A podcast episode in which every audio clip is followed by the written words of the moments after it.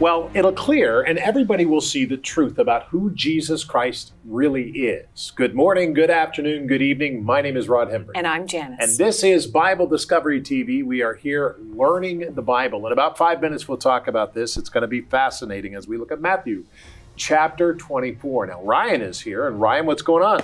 Well, I got a question for us today, and it's this Does God's anger last only for a moment, or does it last forever? All right, very good question. Janice? Today, my segment is called Be Ready, or Soon and Very Soon.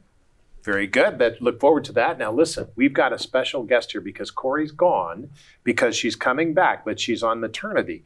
But Jim Cantelon is here. Jim, good to have you here. I am not on maternity. I, am just here to tell you, I am not. I may look like I'm on maternity, but I'm not. okay, very good. We're going to talk to Jim in about 20 minutes. So stay there as we continue. Let's learn the Bible. What does God say to us today?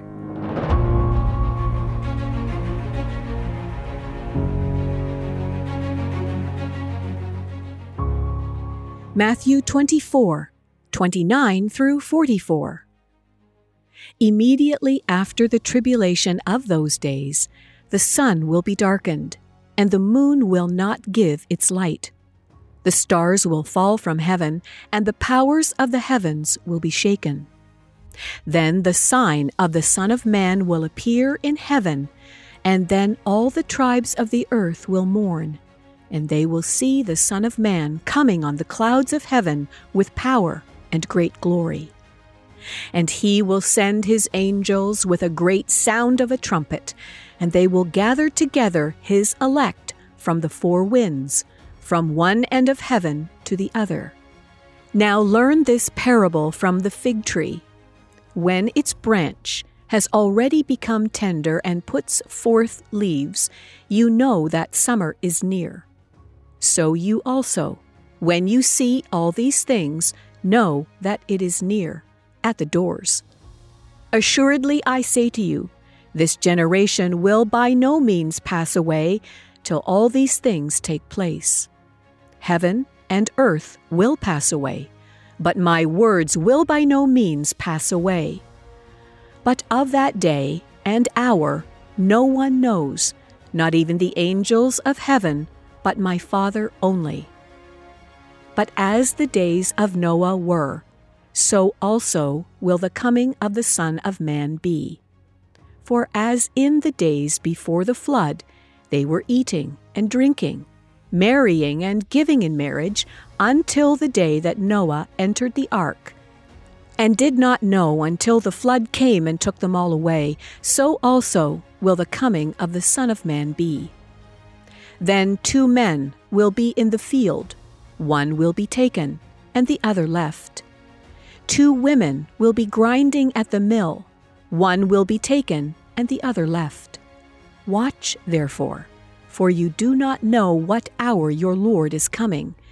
But know this that if the master of the house had known what hour the thief would come, he would have watched and not allowed his house to be broken into.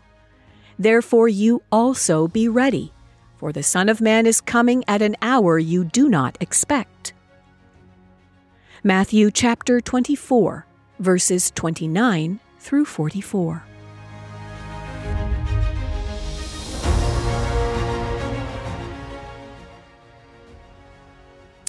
Matthew chapter 24 and 25. This is absolutely stunning as we continue to read because Jesus Christ is confronted with a couple of realities.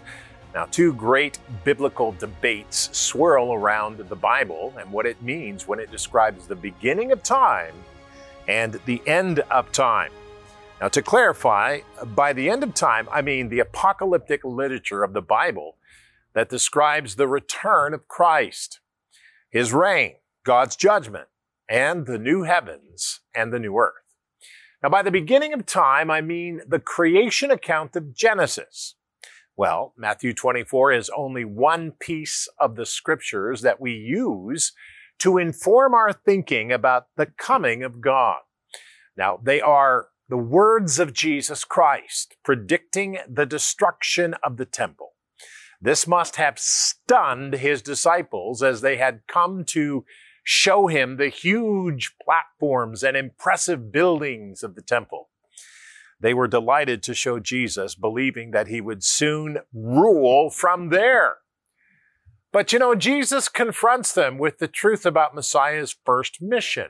That is, dealing with the very real subject of man's sin. That's right. That's the first method or the first delivery system of Jesus Christ, the Messiah. That's very, very important. Now, take your Bible guide and turn with us to today's passage as we talk about the Son of Man comes. Now, it's the Son of Man who is talking about the Son of Man, and so it's a very interesting passage, 27th of September. It is excellent. If you don't have a Bible guide, write for yours, call or write to us We'll make sure you get a hold of it. Or go to BibleDiscoveryTV.com where you can stream 24 7 all of the programs. And you can also stream a live network. A couple of live networks that we have set up there. It's BD Family and Friends on the Roku channel. BD Family and Friends. So that becomes very, very interesting. Now, Father, today we pray about Matthew 24. This is the subject that so many people have become self proclaimed Bible experts in commenting on. And Lord, I want to say that I am not a Bible expert. I am a Bible student. And I pray, Lord, in Jesus' wonderful name, that you would help us to understand that you speak to us personally and help us to read the scripture, not projecting our ideas into it, but listening to your ideas come to us because your ideas are truth. Thank you, Father, for the absolute truth. And we said together, Amen and Amen. Now, when we talk about Matthew 24, it becomes interesting to hear what Jesus Christ has said. Now, from the first part of Matthew 24, we have learned that they thought they were going to tell him the great news and he's going to rule from the temple and the whole business. But later on in the chapter, beginning with verse 29, he says some remarkable things about the coming of the end of time because Jesus does not accept what they presume, but he sets them straight. Verse 29 says, immediately after the tribulation, that's after the difficult time of those days, sun will be darkened and moon will not give its light. The stars will fall from heaven, and the powers of the heavens will be shaken. Did you hear that? The powers of the heavens, the universe, will be shaken. Then the sign of the Son of Man will appear in heaven. And then all of the tribes of the earth will mourn, and they will see the Son of Man coming on the clouds of heaven with power and great glory. Verse 31 says, And he will send his angels with great sound of the trumpet, and they will gather together his elect from the four winds, from one end of heaven to the other. I want to tell you, this is a fascinating passage of scripture. The heavens will be shaken.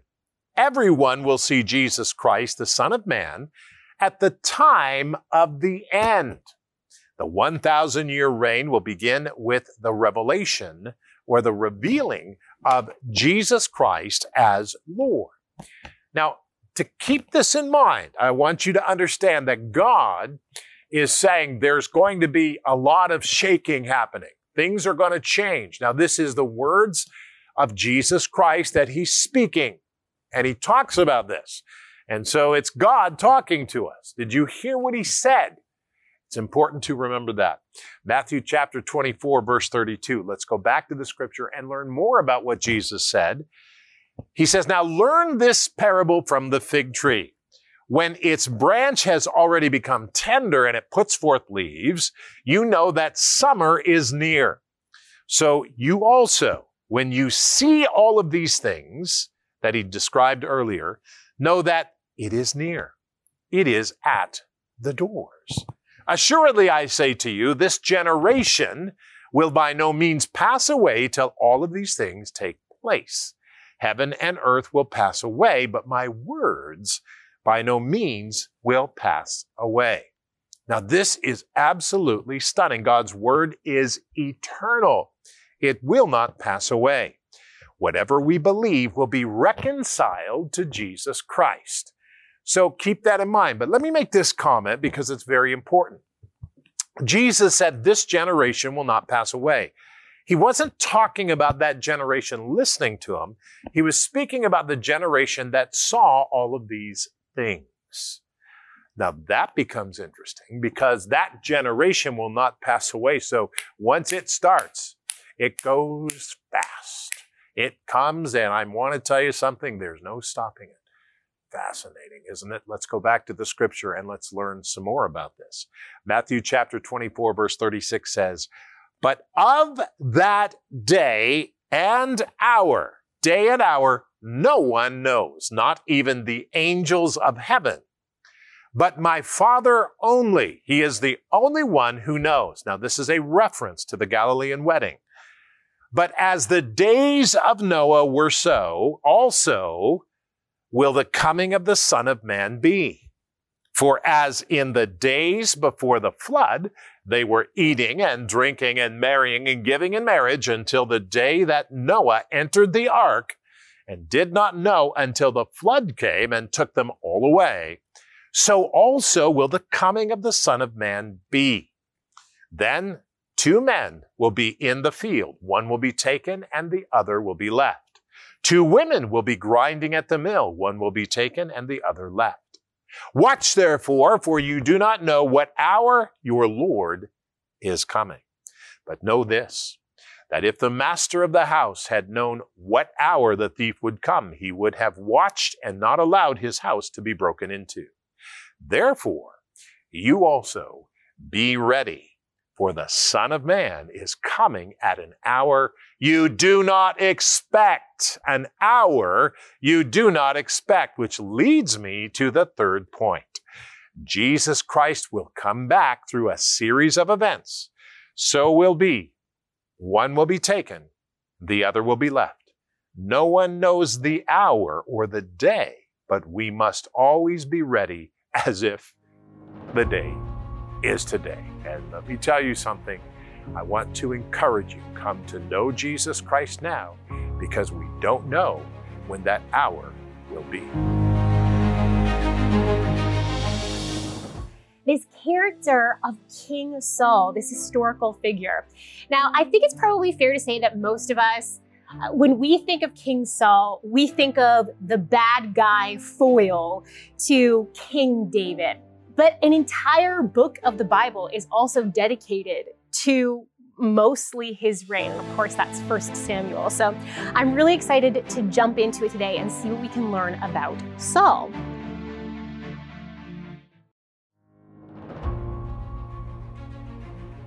Well, it's time now to carry on with our Bible study, and today we're continuing our journey through the Gospel of Matthew. And my segment today involves the wrath of God.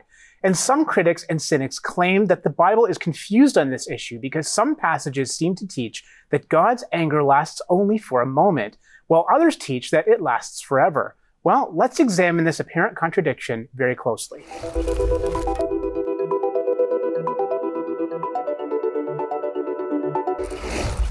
The Word of God has been under attack since the beginning of time. In the garden, when tempting Eve, the father of lies questions God's words. Did God really say? Since then, this sown seed of skepticism has grown and flourished for thousands of years, producing the rotten fruit of lies and disbelief. As a result, today we live in an age of record doubt and skepticism towards the scriptures. So skeptical, in fact, that even a skeptic's annotated Bible has been published. However, the lies and errors lie not within God's word, but with the skeptic. For example, critics proclaim that there is a massive contradiction in the Bible regarding God's anger. They cynically ask, how long does God's anger last? Psalms 35, Jeremiah 3:12, and Micah 7:18 all indicate that God's anger is very brief, whereas Numbers 32:13, Jeremiah 17:4, Malachi 1:4, and Matthew 25, verses 41 and 46, all indicate that God's anger is long or even eternal. There are, however, at least two problems with this allegation. First, the critic here has committed the logical fallacy of bifurcation. That is, they have created a false dilemma or an either or situation. This occurs when a person asserts that there are only two exclusive options, when in fact there is a third possibility. Second, they have also failed to consult the original language of these passages. This is very important, since there are several different types of anger, wrath, indignation, and displeasure. These are often indicated by the specific Hebrew or Greek word used in the context, and can denote very significant distinctions. The critic here rolls all these together as if they were one. Also, the Bible teaches that God's anger toward the unrepentant is quite different from his anger toward believers. For the redeemed, God's anger is brief, but for the unrepentant, God's anger lasts long, or even forever. As far as the two verses in Matthew 25 are concerned, these are referring to punishment, with no explicit mention of anger or wrath. In fact, Matthew 25:46, one of the very verses in question, explains clearly that the difference depends on whether the person is positionally righteous or wicked. So the critic's error here is really inexcusable. The Bible is, always has been, and forever will be what it claims to be the Word of God. So the error here was not on the part of the Bible, but of the Bible cynic, and that is a pretty common theme. As we learned in the segment, the critic committed the logical fallacy known as bifurcation, which is when a false dilemma is created, which is an either or situation. It's also obvious that the critic didn't check the original Hebrew and Greek languages because if this was done, he or she would have realized that there are different types of anger, wrath, indignation, and displeasure. And really, there's no excuse because one of the very verses the critic is questioning, which is Matthew 25, 46, clearly teaches that the difference with God's anger depends on whether the person is positionally righteous or wicked. And let's tr- strive to be the former rather than the latter. Yeah, that's really true, Ryan. And uh, thank you for your piece. I really, really appreciate that. Again, reminder that Corey is not here, but uh, she'll be back at the beginning of the year. We're very excited about that. But uh, this is really good. Uh, and Janice, go ahead. Yes, we're a little bit out of order here, aren't we? Yes. But what's not out of order is God's word. That is always the same. And this portion, I want to talk about be ready, and the subtitle is soon and very soon. Do you remember that old chorus? Soon and very soon. We are going to see the King. I used to love to sing that in the choir and and uh, with the congregation. It's a great song. I remember Andre Crouch singing that. But that's really what I want to talk about today. It's that reminder. Jesus in this section of Matthew 24 talked about the coming of the Son of Man, and he talked about a, a parable of the fig tree, and he talked about the a thief coming and had the owner of that house had known what hour the thief would come jesus said he would have watched and not allowed his house to be broken into. So the key verse here that i wanted to center on is therefore you also be ready for the son of man is coming at an hour you do not expect. You know we get all kinds of warnings. We get weather warnings people that live in Tornado Valley in the United States of America or sections of our countries where hurricanes are expected or cyclones. When we get those weather warnings, we're ready. We get ready. And the ones that are not, if, when you're not prepared, it's too late. I've heard so many stories about people when a flood is expected to come and they decide to stay in their home. And then when the flood comes and they end up on their roofs and they're waiting and waiting and waiting. And unfortunately, some have waited too long and the rescue isn't there. Don't be one of those people. Be ready. Accept the Lord Jesus today and follow him. He will help you. He will help you. We're all a work in progress, but we need to be ready as if Jesus is coming at any moment because no one does know the, the hour that Jesus is coming. So be ready. Just like that song says, soon and very soon, we are going to see the King. Be ready for him. I remember soon and very soon. We used to sing that all the time. Uh, it was excellent. Yep. Uh, and Andre Crouch, I mean, man, that's that's going back a, A few lot of his music is so, so good. That's right. It really is good. Well, I want to introduce to you a friend of mine and uh, somebody who is part of the Wow Missions Project and all of that. But he's also a Bible commentator, and his program is seen. It's called Jim Cantelon Today. Maybe you've seen it. Hopefully, you have on the NRB channel, on WBPI in, uh, in Augusta, Georgia, and several other places. Jim, welcome. Thank you. Good to have you here. It's a pleasure. First of Always all, let me ask you a question. How are things going with WOW Missions? I could answer that question even better if you asked me that a month from now. because uh, God willing, Kathy and I are going over in about 10 days. Uh, first time since uh, the pandemic struck. I've been keeping in touch with our people in uh, Southern Africa and India uh, by way of Zoom, which is great, but uh, nothing like that personal contact. And so we'll be going over. But the, I, in, a, in, a, in a nutshell, uh, the ministry is under duress, as you would expect because not only you know the HIV and AIDS pandemic is why we started 22 years ago, caring for orphans and widows who were dying, and that has just exploded with uh, opportunity working through local churches and local church volunteers on the ground. But the COVID-19 thing came along and kind of you know just doubled the uh, the impact on these the least of these, as Jesus would call them. Orphans and widows, you know, are they're not even on the first rung of the ladder. Um, so anyway. the ministry continues to grow, even though costs are up two to three hundred percent, depending on the country. Um, but it's a very stressful time for them. At the same time, uh, you know, from our perspective as kind of the, you know, the the champions of the champions, I call them champions, uh, as we are involved in getting the word out about WOW, working for orphans and widows. Um, the Lord is supplying the need, you know, according to His riches and glory, and that doesn't surprise me. I mean, these are His orphans and widows; they're not mine. Uh, this is his work, not mine. I, I'm just a grunt. You know, the Lord just calls us to, you know, to labor in the field until such times He calls us home. And uh, but I, I, I must say, I'm I'm really amazed at uh, the, the the general uh, atmosphere among these champions under duress. And we have over the last few months, as you know, Rod, also taken on um, the support of uh, the feeding of orphans and widows coming out of uh, Ukraine.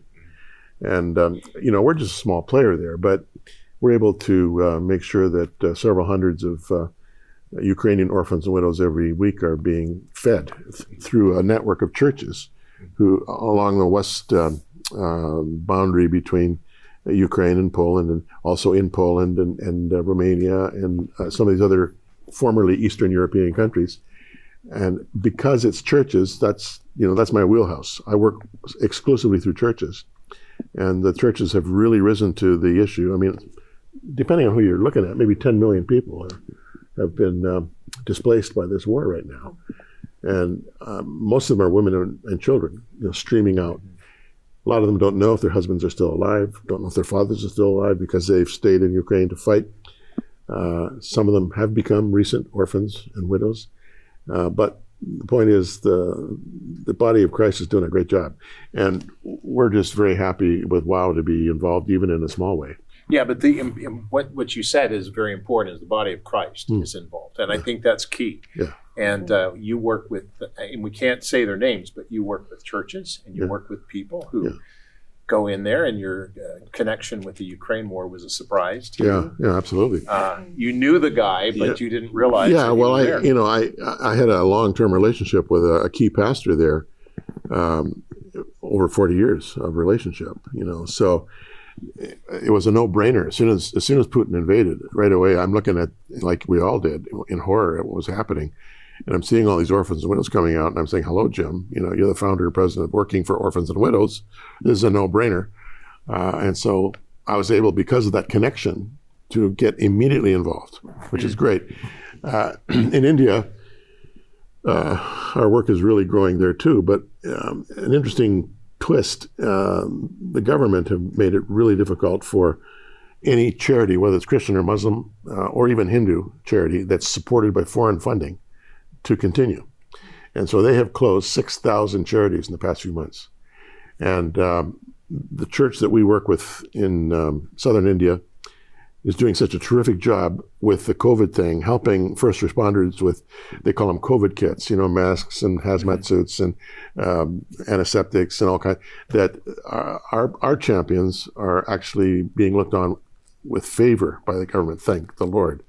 But at the same time, I have to be really careful. I don't name names. And uh, uh, Kathy and I were going to be going on this trip uh, in a couple of weeks, but uh, the situation is so tense there right now. If we apply for an Indian visa and they ask who you're going to visit, and we tell them who we're going to visit, that you know That exposes that- that's a red light. Yeah.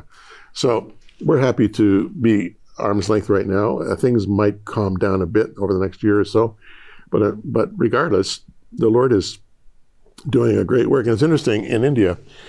Um, our, our, champions there have just doubled the number of orphans that we're caring for uh, who are suffering from HIV and AIDS.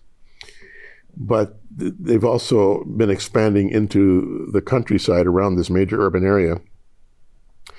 And there are two groups of people. Uh, you know, there's these untouchables in India mm-hmm. called the Dalit. Uh, well, there's kind of a subdivision of Dalit. One is called Gypsy, and the other one, are you ready for this? Snake catcher. Hmm. The gypsies are homeless, and the snake catchers make a living catching venomous snakes who are biting and killing people in, in the villages. But both of these people groups, gypsies and snake catchers, are subhuman in terms of India. Hmm. They, they, they don't see them as human beings. And of course, Jesus died for them, right? Wow. So I, you know, I, I never thought one day I, would be dealing with gypsies and snake catchers, but that's uh, you know that's the thing. You put your oar in the water, you never know where the canoe is going to take you. Yeah. You know, and uh, we're just on this uh, huge adventure. Yeah, very good. We'll continue this on tomorrow on the next program.